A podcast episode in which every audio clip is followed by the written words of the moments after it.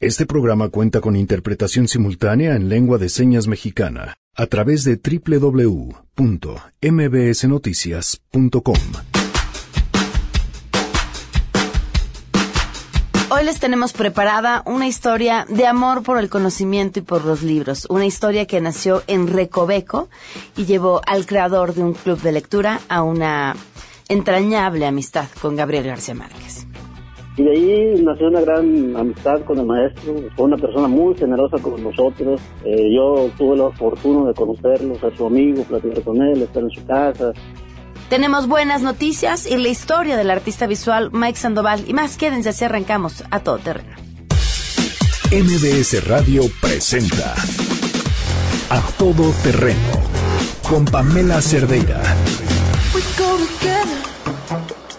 Birds of a feather, you and me.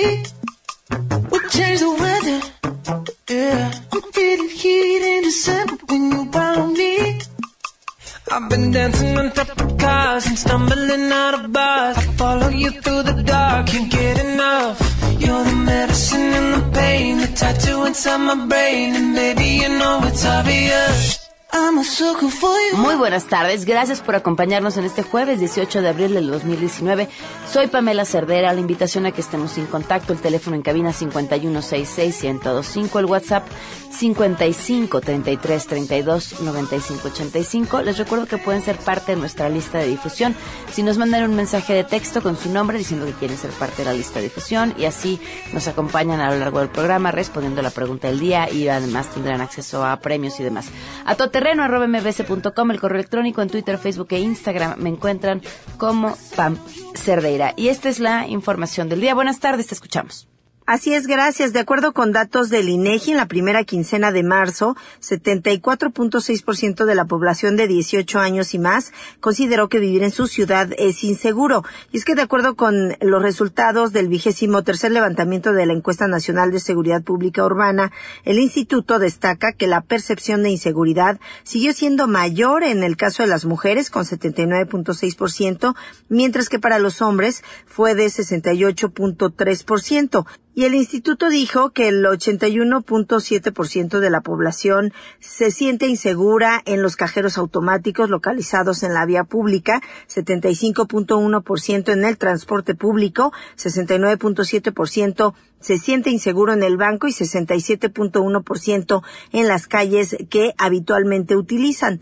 En cuanto a la expectativa social sobre la seguridad pública, el 32.8% de la población de 18 años y más consideró que en los próximos 12 meses la situación de delincuencia en su ciudad seguirá igual de mal. Finalmente te comento que el INEGI señala que las ciudades con mayor sensación de inseguridad son Tapachula, Villahermosa, Cancún, Reynosa, Coatzacoalcos y Ecatepec de Morelos. Para MBS Noticias informó Citlali Sáenz. Y por supuesto, tenemos buenas noticias. Te escuchamos. Pamela, muy buenas tardes. La Secretaría de la Defensa Nacional informó que México y Canadá firmarán un convenio mediante el cual nuestro país dará mantenimiento a las aeronaves canadienses. Al respecto, el general Rodolfo Rodríguez Quesada detalló que dicho instrumento se firmará la próxima semana en el marco del inicio de la Feria Aeroespacial México 2019 que se realizará en la base aérea de Santa Lucía. En conferencia de prensa, el también presidente del comité organizador de dicha feria destacó que este acuerdo permitirá generar miles de empleos y millones en materia de inversión extranjera y destacó que las aeronaves canadienses tenían como destino de mantenimiento Francia, Reino Unido, Singapur y Estados Unidos.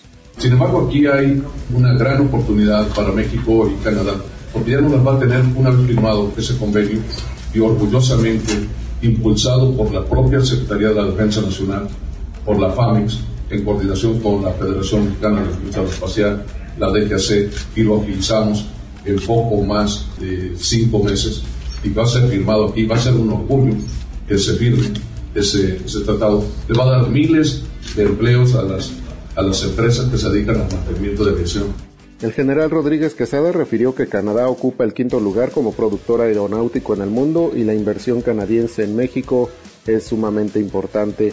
Agregó que México es el sexto proveedor de Estados Unidos en materia aeronáutica con ventas que ascendieron a 8.5 billones de dólares en el 2018, informó René Cruz González. Muchas gracias por las buenas noticias. ¿Y saben quién también nos trae buenas noticias? Cooperativa Pascual. ¿Se acuerdan del clásico triangulito Boeing?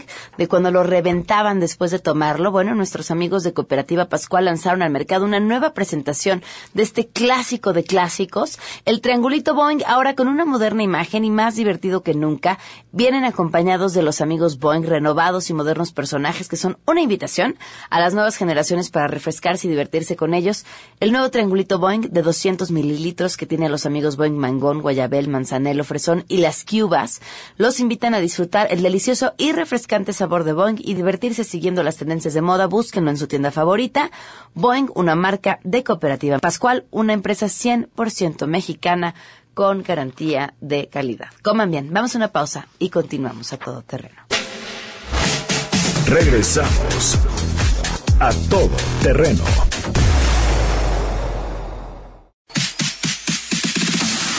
A todo terreno con Pamela Cerdeira. Continuamos. Sigue a Pamela Cerdeira en Facebook, Twitter e Instagram. Arroba Pam Cerdeira. Arroba Pam Cerdeira. Hasta los trolls son bienvenidos.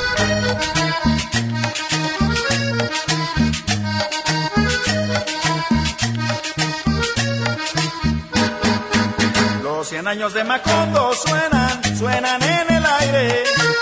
Y los años de Gabriel trompeta, trompeta lo anuncian.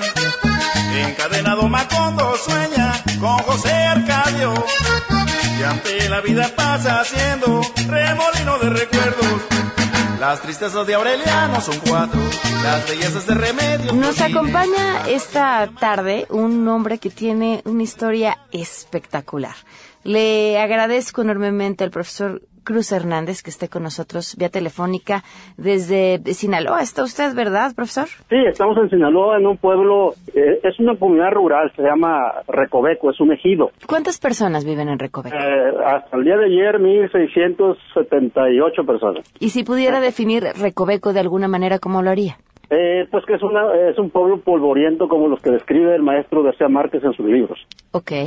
Pero usted ha hecho de Recoveco un pueblo mucho más que un pueblo polvoriento. Mm, Me, me han dicho este, amigos que viven fuera de aquí, de estos lugares, eh, en la capital, en otras partes del país. Yo soy de la Huasteca, yo soy de Veracruz, y, y hasta allá les ha llegado el ruido de que estamos haciendo algo que merece la pena. ¿Qué es eso que merece la pena? Eh, con los jóvenes eh, vivimos en un estado este, muy que lo conoce más por la violencia que por otras cosas buenas y yo creo que nosotros a través de, de la lectura y de la mano del maestro García Márquez eh, hemos hemos ido poco a poco quitando ese ese estigma que tienen con el pueblo y con- que tienen con Sinaloa. A ver, vámonos hacia atrás. Eh, c- ¿Cómo fue que usted decidió ser profesor?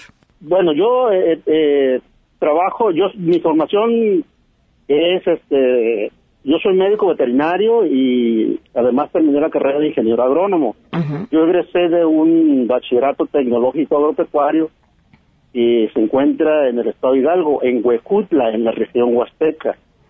Eh, hay de esas escuelas, después me vine a trabajar a una de ellas, eh, que es está enclavada aquí en Recoveco, en el ejido. Yo egresé del CEBETA número 5, se llama Centro de Bachillerato Tecnológico Agropecuario, número 5. En el país hay aproximadamente mm, 300, alrededor de 300 en toda la geografía de México. Sinaloa tiene 6. Y yo me vine a, a este pueblo pues, este, a trabajar acá como técnico en, mi- en mi área y tuve la oportunidad de estudiar después dos carreras. Y él le mencionaba agronomía y veterinaria y este y a dar clases a dar clases eh, siempre me ha gustado la lectura ya lo he comentado en otras en otras entrevistas Eh, yo conocí al maestro cuando tenía 12 años ¿Cómo fue que lo conoció? ¿Quién lo acercó a su primera obra? a través del, del coronel no tiene quien escriba Ujú. eh, un maestro de, de- que me daba literatura eh, en la escuela secundaria que se encuentra en la cabecera municipal de, de Veracruz, eh, Tempual, se llama el pueblo, Tempual, Veracruz, este, que está eh, pues enclavado en el corazón de la Huasteca veracruzana. Yo venía de, de una comunidad también rural, ¿sí? mucho, muy marginada. Eh, lo vi, eh, la primera vez que llegué y mucho después lo, lo hice en, lomo de mula, me llevé tres horas y media, desde donde yo salía hasta donde llegaba y, ahí me encontré con el maestro, ahí mi, eh, mi maestro de literatura de secundaria me prestó el coronel y todo lo que escribía el maestro García Márquez, parece que yo lo había vivido, ve- veía el, este, lo que describe el río, la soledad, eh, la injusticia, el abandono del coronel que está esperando la carta y, y de alguna u otra manera me vi reflejado en todo eso que describe el maestro García Márquez. Y a partir de ahí se enamora de la literatura y decide trasladarla a, a- a su vida como, como profesor. Pero ¿cómo lo consigue? ¿Cómo, ¿Cómo vuelve a enamorar a estos nuevos lectores de aquello que usted lo cautivó? Mire, pues de, de este, de alguna u otra manera hay cosas que a uno le marcan la vida. Eh, no sé, a mí un libro pues eh, me cambió todo todo lo que la, la visión que yo tenía y, y- y, este pero después yo necesitaba cómplices, al- alguien que conmigo compartiera lecturas y este y de alguna u otra manera había que contagiar y yo contagié a través de la magia del maestro García Márquez y ahí nos fuimos. Eh, este proyecto por el cual nos hemos dado a conocer aquí en esta comunidad tiene ya 17 años. Esta edición se van a cumplir 17 años. Pero antes éramos clandestinos, leíamos, nos intercambiamos libros aquí con, con gente de la comunidad. Eh, yo laboro, le, comentaba, para un bachillerato tecnológico agropecuario que se encuentra aquí en el pueblo de Ido Recoveco. Y, este y pues era un buen lugar para para hacer un intercambio de lecturas con los jóvenes. Y desde luego eh, este maestro García Márquez con su obra nos cayó como anillo al dedo porque describe un panorama que, que de los pueblos de América Latina que son muy parecidos muy mucho tienen en común y los jóvenes este pues lo acuñaron esa eh, esa obra. El maestro García Márquez se dio cuenta que hacíamos eh, ha- hacíamos esa esa labor y, y pues buscamos como algo el cumpleaños el 6 de marzo nació en su Aracataca Colombia allá en la Magdalena y, y le había le gustó lo que hacíamos con hijos de campesinos obreros y gente de aquí de la comunidad y pues usted sabe que él rechazó muchos premios pues, ya de los honoris causa que le daban. Dijo hasta aquí ya ya ya ya estuvo bien pero lo que le decíamos nosotros le encantó porque porque a él lo leen en otras ciudades grandes París Nueva York no sé Buenos Aires Ciudad de México pero nunca se imaginó que en una comunidad polvorienta como él le describe de los pueblos latinoamericanos existiera algo un grupo de jóvenes que acuñaron el nombre de la hojarasca, su primer novela, que para hacerlo club de lectura. Y de ahí nació una gran amistad con el maestro, es una, fue una persona muy generosa con nosotros. Eh, yo tuve la fortuna de conocerlo, ser su amigo, platicar con él, estar en su casa, etcétera. Y, y no, fue una persona excepcional. ¿Cómo fue, profesor, ese primer contacto que, que tuvo con él? Mire, la primera vez que hicimos el, eh, eh, la tertulia, que así le llamamos, la tertulia, yo sabía que el maestro cumpleaños el 6 de marzo. Y a los jóvenes ahí en el pasillo le dije, vamos a hacerle una tertulia al Gabo. Y, ya hablar de Gabo acá es hablar como algo este, íntimo, es hablar como algo, algún conocido, algún compañero de trabajo, algún compañero de, de salón de clase. ¿Y qué, qué hay que hacer? Pues hay que hacerle una tertulia. ¿Y pero qué es tertulia? Me decían, ah, pues no han escuchado la música de la canción de Pedro Infante, de la que compuso Chava Flores. Búsquenlo a ver qué es tertulia. Y, y este, y sí, muchos chavos se fueron directos a la biblioteca y buscaban, tertulia, ¿qué es tertulia? ¿Qué es eso? Y ya encontraron que tertulia era una reunión donde la gente se reunía a comentar, a platicar, etcétera. Y sí, y- pero ¿qué hay que hacer? Me dijeron, pues hacerle un, comentar libros del maestro. ¿Qué has leído? No, pues yo leí Crónica. Ah, pues ese, ¿y tú? No, pues que yo, el coronel. ¿Y tú? No, pues que el amor en los tiempos del cólera. No, porque yo 100 años. Y así me fueron. Y esta vez hicimos, todos los muchachitos, en esa ocasión fueron como unos 10, eh, todos en una mesa, y en un auditorio que por cierto lleva el nombre de Auditorio Macondo, está aquí en la escuela, empezaron a comentar y, el objetivo era contagiar a los que estaban oyendo para que para que cualquier libro de lo que estaban comentando este eh, eh, los otros muchachos lo buscaran y lo y lo leyeran. Y sí fíjese que dio muy buenos resultados y desde esa época para acá hemos hecho una un buen contagio un gran contagio con Ahora ya no leen al maestro, leen a todo que les caiga de las manos. Yo estuve platicando con él en Ciudad de México eh, antes de que él falleciera, el 12 de septiembre de, del 2012, y me dijo, y le dice, no me interesa que no me lean, lo importante es que los muchachos lean. Y sí, pero desde luego eh, él es un referente, ¿no? Eh, por ejemplo, aquí, Cien años de soledad, el mismo coronel, los doce cuentos peregrinos, la crónica de una muerte anunciada, son este libros que son muy muy buscados por los chavos. Y, y yo también juego con ellos y, y ellos también juegan conmigo porque me dicen, ya leyó este libro. Mm, ¿Cuál es? No, porque, pues, ah, no, no me leí. Terminando, eh, me lo presta, sale, yo se lo presto. Y, y así estamos, es, es unir y venir, porque si yo les recomiendo que lean una obra, ellos me recomiendan otra, y, y si ellos me aceptan, pues yo también les tengo que aceptar lo que ellos me están este, ofreciendo. ¿Qué se necesita para formar lectores? Mm, que le guste la, leer y que le guste contagiar. Si uno eh, lee y le gusta una obra, la comenta y, la- y, y luego hace que los que están oyendo se interesen, pues yo creo que el Che Guevara lo dijo muy bien. Yo admiro mucho una frase de- de Che Guevara que decía que un oído receptivo, dices, eh, este, nos escucha y otra mano se tiende para empuñar nuestras armas. Y yo diría aquí que para empuñar los libros, que hay oídos receptivos y manos que, este, que tomen los, los libros para que se lean. Usted dijo que, que ese primer libro le había cambiado la vida. ¿Por qué?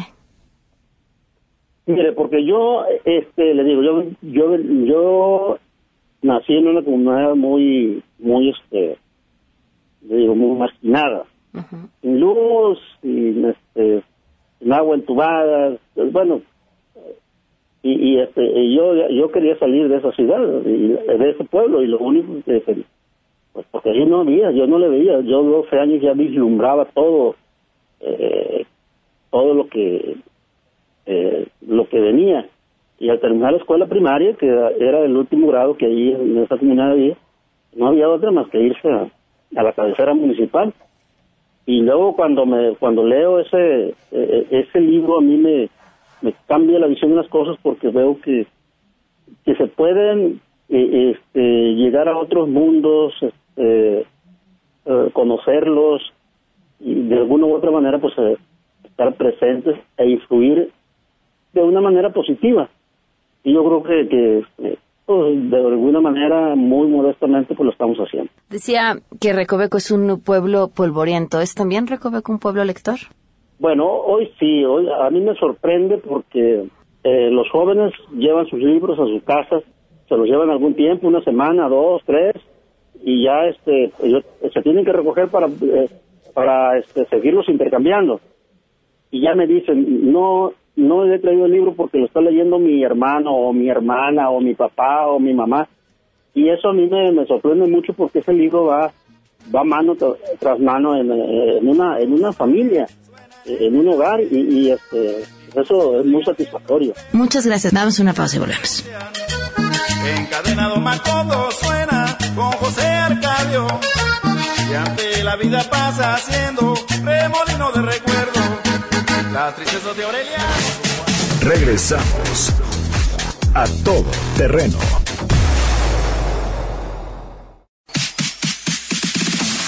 A todo terreno con Pamela Cerdeira. Continuamos. Sin intermediarios. El WhatsApp de Pamela Cerdeira es 55 33 32 95 85. A todo terreno.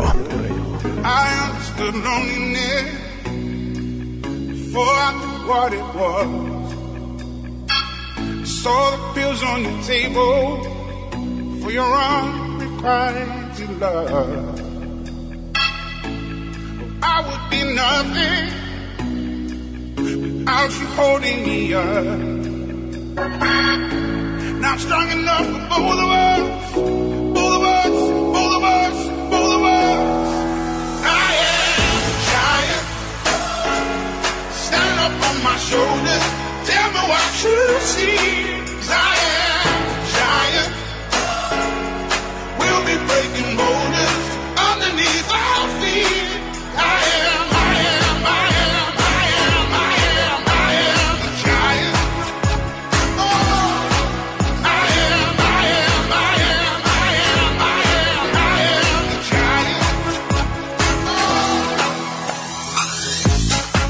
Vamos a todo terreno y aquí está el resumen de David Cuellar sobre una semana de la mañanera.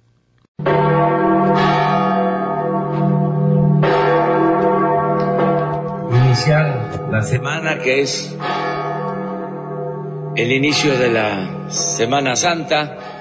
Arrancó la Semana Santa literalmente a sombrerazos y a periodicazos. Ayer la diputada Dulce, Dulce María Sauri presentó una iniciativa para reformar el catálogo de delitos por los que se puede investigar y enjuiciar al presidente y a los legisladores, incluyendo la intervención en, el, la Administración de Justicia y faltas morales al Código Civil.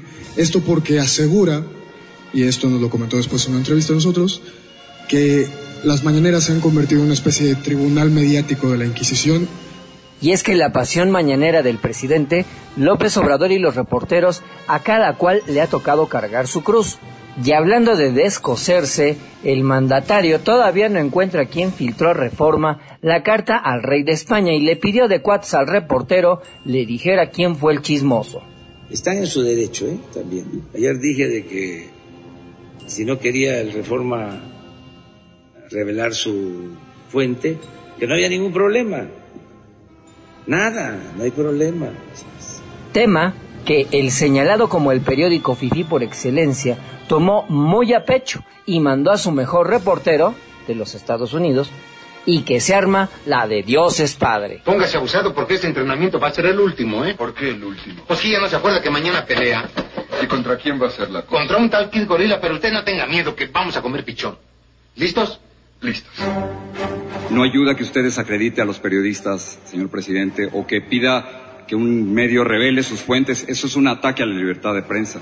Seguramente lo recuerda en películas como No me saques Trump de la conferencia o Maduro me robó mi cámara. Es el conductor de noticias Jorge Ramos que acostumbrado a hacerle berrinche a los presidentes se puso los guantes y fue a defender a su medio. Señor presidente, muchas gracias. Antes que nada quería agradecerle la gestión que hizo su gobierno junto con el gobierno de los Estados Unidos para liberarnos después de que el dictador Nicolás Maduro nos detuviera en, en Venezuela. Si usted hubiera dado a conocer la carta al, al rey de España, Reforma no hubiera tenido que filtrar o buscar fuentes confidenciales. Pero la pregunta central es, ¿qué hacer para que ahora no maten a tantos mexicanos? Y el tabasqueño que revira el derechazo. ¿Entendieron? Periódico, fifi, derechazo. Ah, bueno. Es un periódico conservador. Pero independientemente de esa postura conservadora, eh, cuyo distintivo es la hipocresía, independientemente de eso, siempre se les va a garantizar el derecho a manifestarse. Eh, nunca No, jamás Revelar las fuentes, revelar las fuentes, no. Yo orgullosamente Nunca llevo jamás, mucho tiempo trabajando nunca en la jamás. reforma y eso no es cierto. este, vamos nosotros a atentar en contra del periodismo. Y es que al señor Ramos la lejanía con México le hace bolas el engrudo entre lo que es una Guardia Nacional y una civil, y buscó así asestar un golpe seco. Qué bueno que trajo a, a miembros de la futura Guardia Nacional. Veo demasiados militares para una Guardia Civil, pero qué bueno que los trajo, porque para que ellos den resultados faltan muchos años. Así que la pregunta es, ¿qué va a ser a corto plazo? Ah, pero el de Macuspana lo subió al ring a defender sus cifras. Respetable público, lucharán a dos de tres caídas sin límite de tiempo. En esta esquina, el De atender el asunto, Impunidad sigue habiendo, los feminicidios, los asesinatos a seis periodistas durante su gobierno. estamos eh, nosotros atendiendo este, este tema. Eh, Jorge, no había ni siquiera elementos para garantizar la seguridad pública, porque eh, no podía el ejército ni la marina atender por ley Y ya que el combate se empezaba a poner encarnizado en plena cuaresma, así se dieron los veo, repítalo, repítalo. No se voltee nunca, no me que el enemigo está atrás, hombre. Uno, dos. Ahí sí. Nomás preparas esta, así, y para arriba. No, es- no es cuestión de promedio, espérame, no es cuestión de promedio diario, es cuestión de cuántos mexicanos han Ah, muerto sí, durante los claro. primeros No, tres no, no, no. Y este. eh, Yo traigo mis fuentes aquí. en dos sexenios. Y es que como al compañero Ramos no le ha tocado reportar en México, no le han contado que el número de muertos en el país en los últimos 12 años ha aumentado de manera exponencial, pero que muchos compañeros periodistas no la han alcanzado a contar justamente por ese problemón. ¿Le hice daño? Ay Dios. Usted me dijo que le aventara el swing. Que me lo aventara usted, pero suavecito, en esta forma. No que abusa, hombre. Usted dispensa. Usted dispense. Desde que un presidente declaró la guerra al narcotráfico y le pegó un garrotazo a lo tonto al avispero, alrededor de 250 mil mexicanos. Sí, pero yo digo de su gobierno. En, Sí, diciembre, en diciembre murieron 2.875. En enero murieron 2.853 mexicanos. En febrero murieron 2.796. Y sigue así, va a ser el más Ahí violento de, de la historia moderna de México. Ahí está. Mira ese recuadro. A ver si coincide con tus datos. No sé cuántos, no, no alcanzo a leer desde aquí. A ver, yo te digo. Vamos a acercarnos a ver. Y entonces llegó la procesión de periodistas. El viernes pasado estuvo aquí un reportero, yo le diría cirquero, del grupo eh, Televisa filial de Univisión, eh, increpándole por el tema de la inseguridad en el país. Tampoco recuerdo que haya hecho un reportaje sobre los miles de pesos que recibió Televisa por publicidad cuando acallaron la violencia durante los gobiernos de Fox, Calderón y Enrique Peña Nieto. Eh, Se espantan ahora cuando usted habla de que se transparente la fuente de información de reforma porque no conocieron la censura, señor. Es la periodista Isabel Arvide quien a la siguiente mañanera llegó a ponerle los clavos a uno que otro reportero. Los periodistas FIFI, como usted les ha llamado, siguen ganando miles de miles de pesos, señor. Ganan cinco veces lo que usted gana. El columnista FIFI que menos gana, gana mucho más que usted gana. Y los gobernadores siguen repartiendo dinero, señor. Ahí está el de Campeche con Carlos Velázquez repartiendo todo el dinero del mundo a los mismos.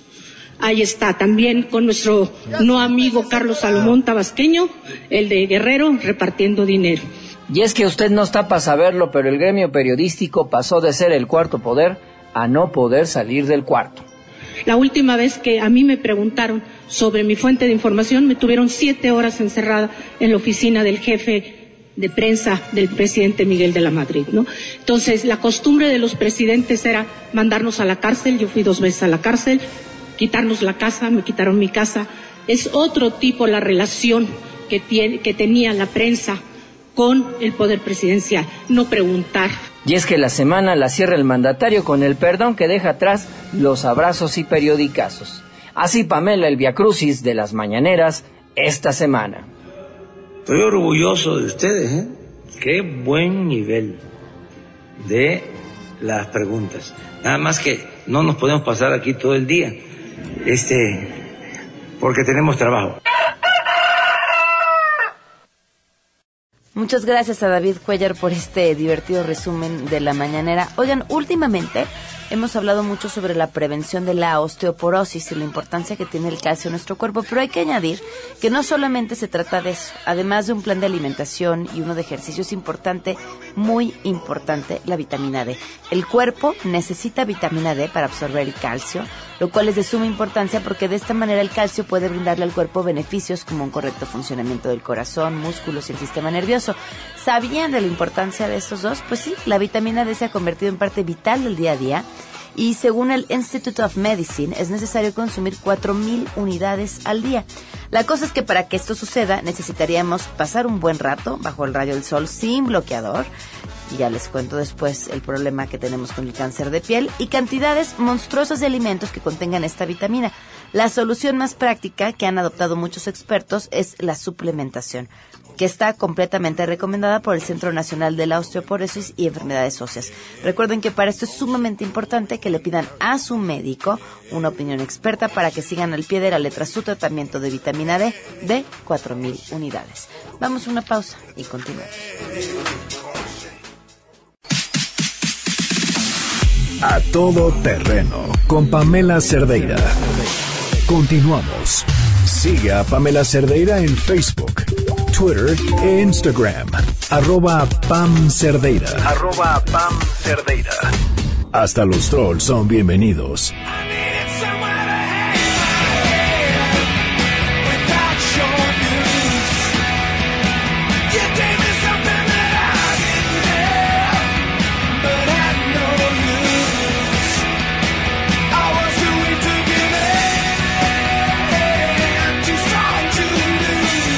Continuamos a todo terreno. Nos acompaña Mike Sandoval. Mike es artista visual e ilustrador. Mike, bienvenido. ¿Cómo estás? Muchísimas gracias, gracias por la invitación. Gracias por acompañarnos. ¿Cuánto tiempo tienes dedicándote a esto?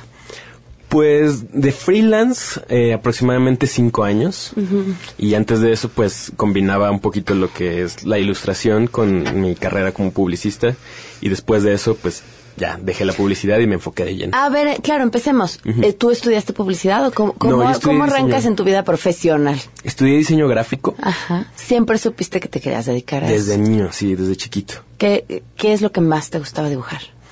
Creo que a Batman. Ok. Siempre desde morrito me acuerdo estar haciendo Batmans, y Batmans. Batmans y Batmans. Eh, y pues mis papás siempre me apoyaron. Eh, siempre que yo quería hacer algo de dibujo, lo que fuera, me metían a cursos, me compraban materiales, lo que sea. Y mi papá estudió un poco de diseño gráfico, entonces cuando yo veía sus trabajos en la, en la casa, pues me gustaba mucho eso y siempre supe que quería estudiar diseño. Ok. Entras a estudiar diseño gráfico y ¿qué sigue? Después de eso tengo un par de trabajos ahí medio raros. Describe raros. Pues estuve trabajando con eh, una marca de playeras que no me pagaba muy bien y luego estuve haciendo un poco de diseño web, pero tampoco era lo mío. Y luego uno, uno de mis maestros de la universidad eh, me pone en contacto con una agencia y entro a trabajar ahí. A una agencia de publicidad. Ajá, una agencia de publicidad. Y yo no sabía nada de publicidad, sin embargo, el que era mi jefe, pues eh, también dibujaba y como que eso nos unió un poco, nos, nos gustaban las mismas cosas y me quedé a trabajar ahí y estuve siete años en publicidad, brincando de diferentes agencias y después de eso, eh, pues yo empezaba como a tener mis propios clientes por afuera, ¿no? Entonces era como tener dos turnos. Eh, trabajaba en publicidad en la mañana y en la noche me llegaba a mi casa y me ponía a hacer mis otras cosas. Ok. Y después eh, termino con la publicidad, me corren de la última agencia en la que estuve por ahí unos... Porque llegaba un poco cansado, que Llegaba no cansado. dormías de estar trabajando para los otros clientes.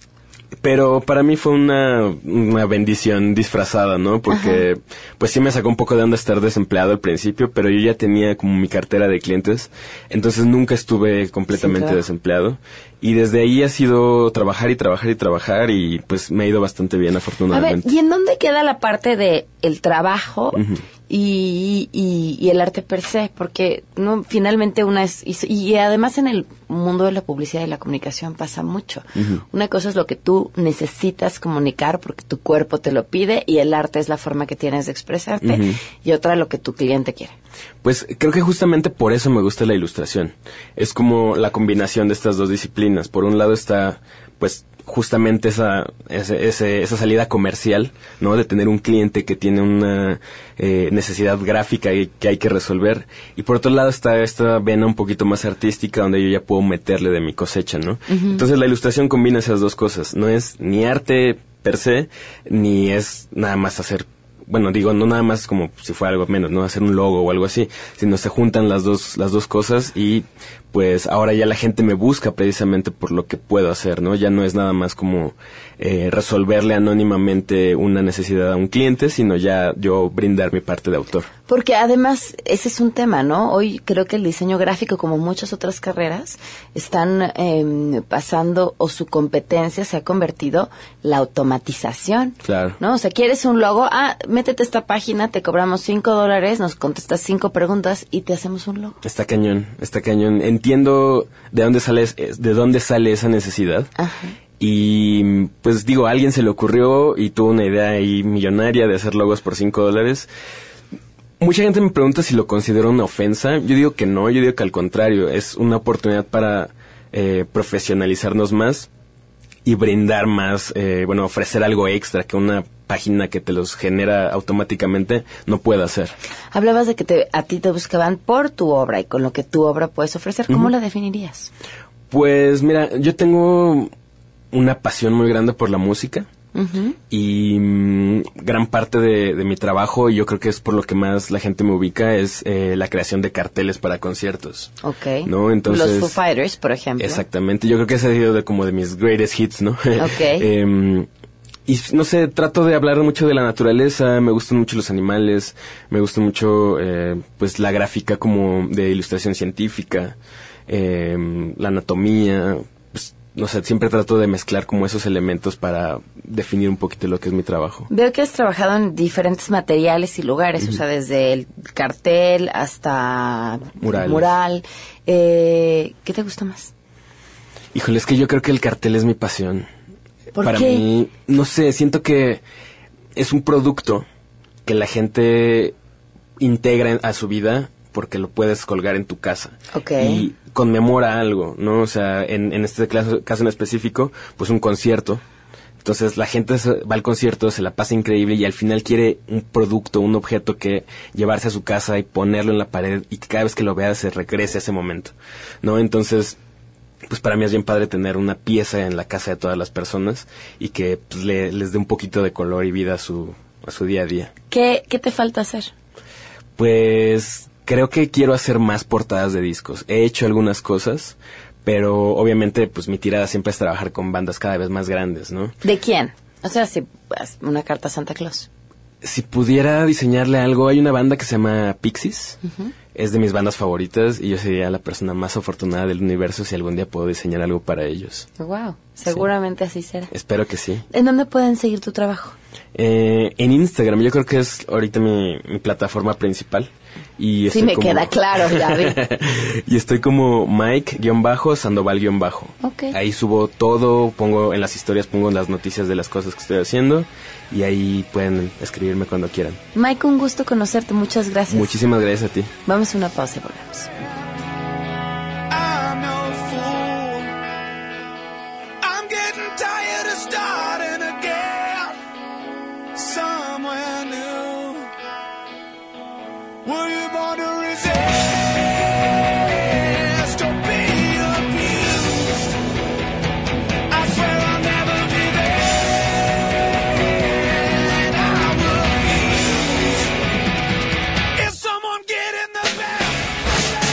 Regresamos a todo terreno.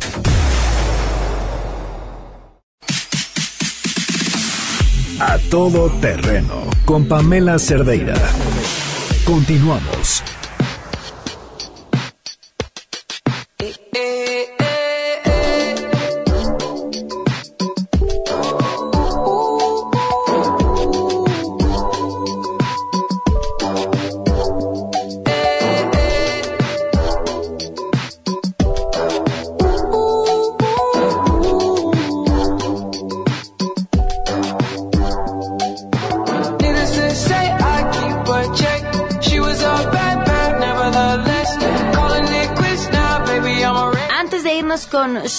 Les recuerdo que Amazing Jewelry nos sigue sorprendiendo. Toda la semana van a tener 3x2 en anillos. Y están espectaculares sus anillos. No se pierdan un solo in- instante del mes de aniversario. Y síganlos en Facebook como Amazing México y en Instagram como Amazing-Mex. You are simply amazing. Sheila, ¿qué sigue? Y de esto se hablará en las próximas horas. A todo terreno. Hola Pamela, buenas tardes. La Comisión Ambiental de la Megalópolis emitirá a las 3 de la tarde un nuevo boletín sobre las condiciones del aire en el Valle de México. Esto luego de que durante dos días consecutivos se ha mantenido la fase 1 de contingencia ambiental por ozono. Por lo pronto, el programa Hoy no circula se mantiene vigente hasta las 6 de la tarde. Y como cada año, la alcaldía de Iztapalapa llevará a cabo la representación de la Pasión de Cristo y para vigilar la seguridad de los 2 millones de asistentes que se esperan, se ha desplegado un dispositivo con 8.486 policías, 687 vehículos y 200 elementos de la policía montada. Esta noche se realizará la escenificación de la última cena y el lavatorio de pies, mientras que mañana viernes se realizará el Via Crucis y la crucifixión de Cristo. Gracias, Sheila. Nos vamos. Nos escuchamos mañana. Mañana es viernes. En A Todo Terreno.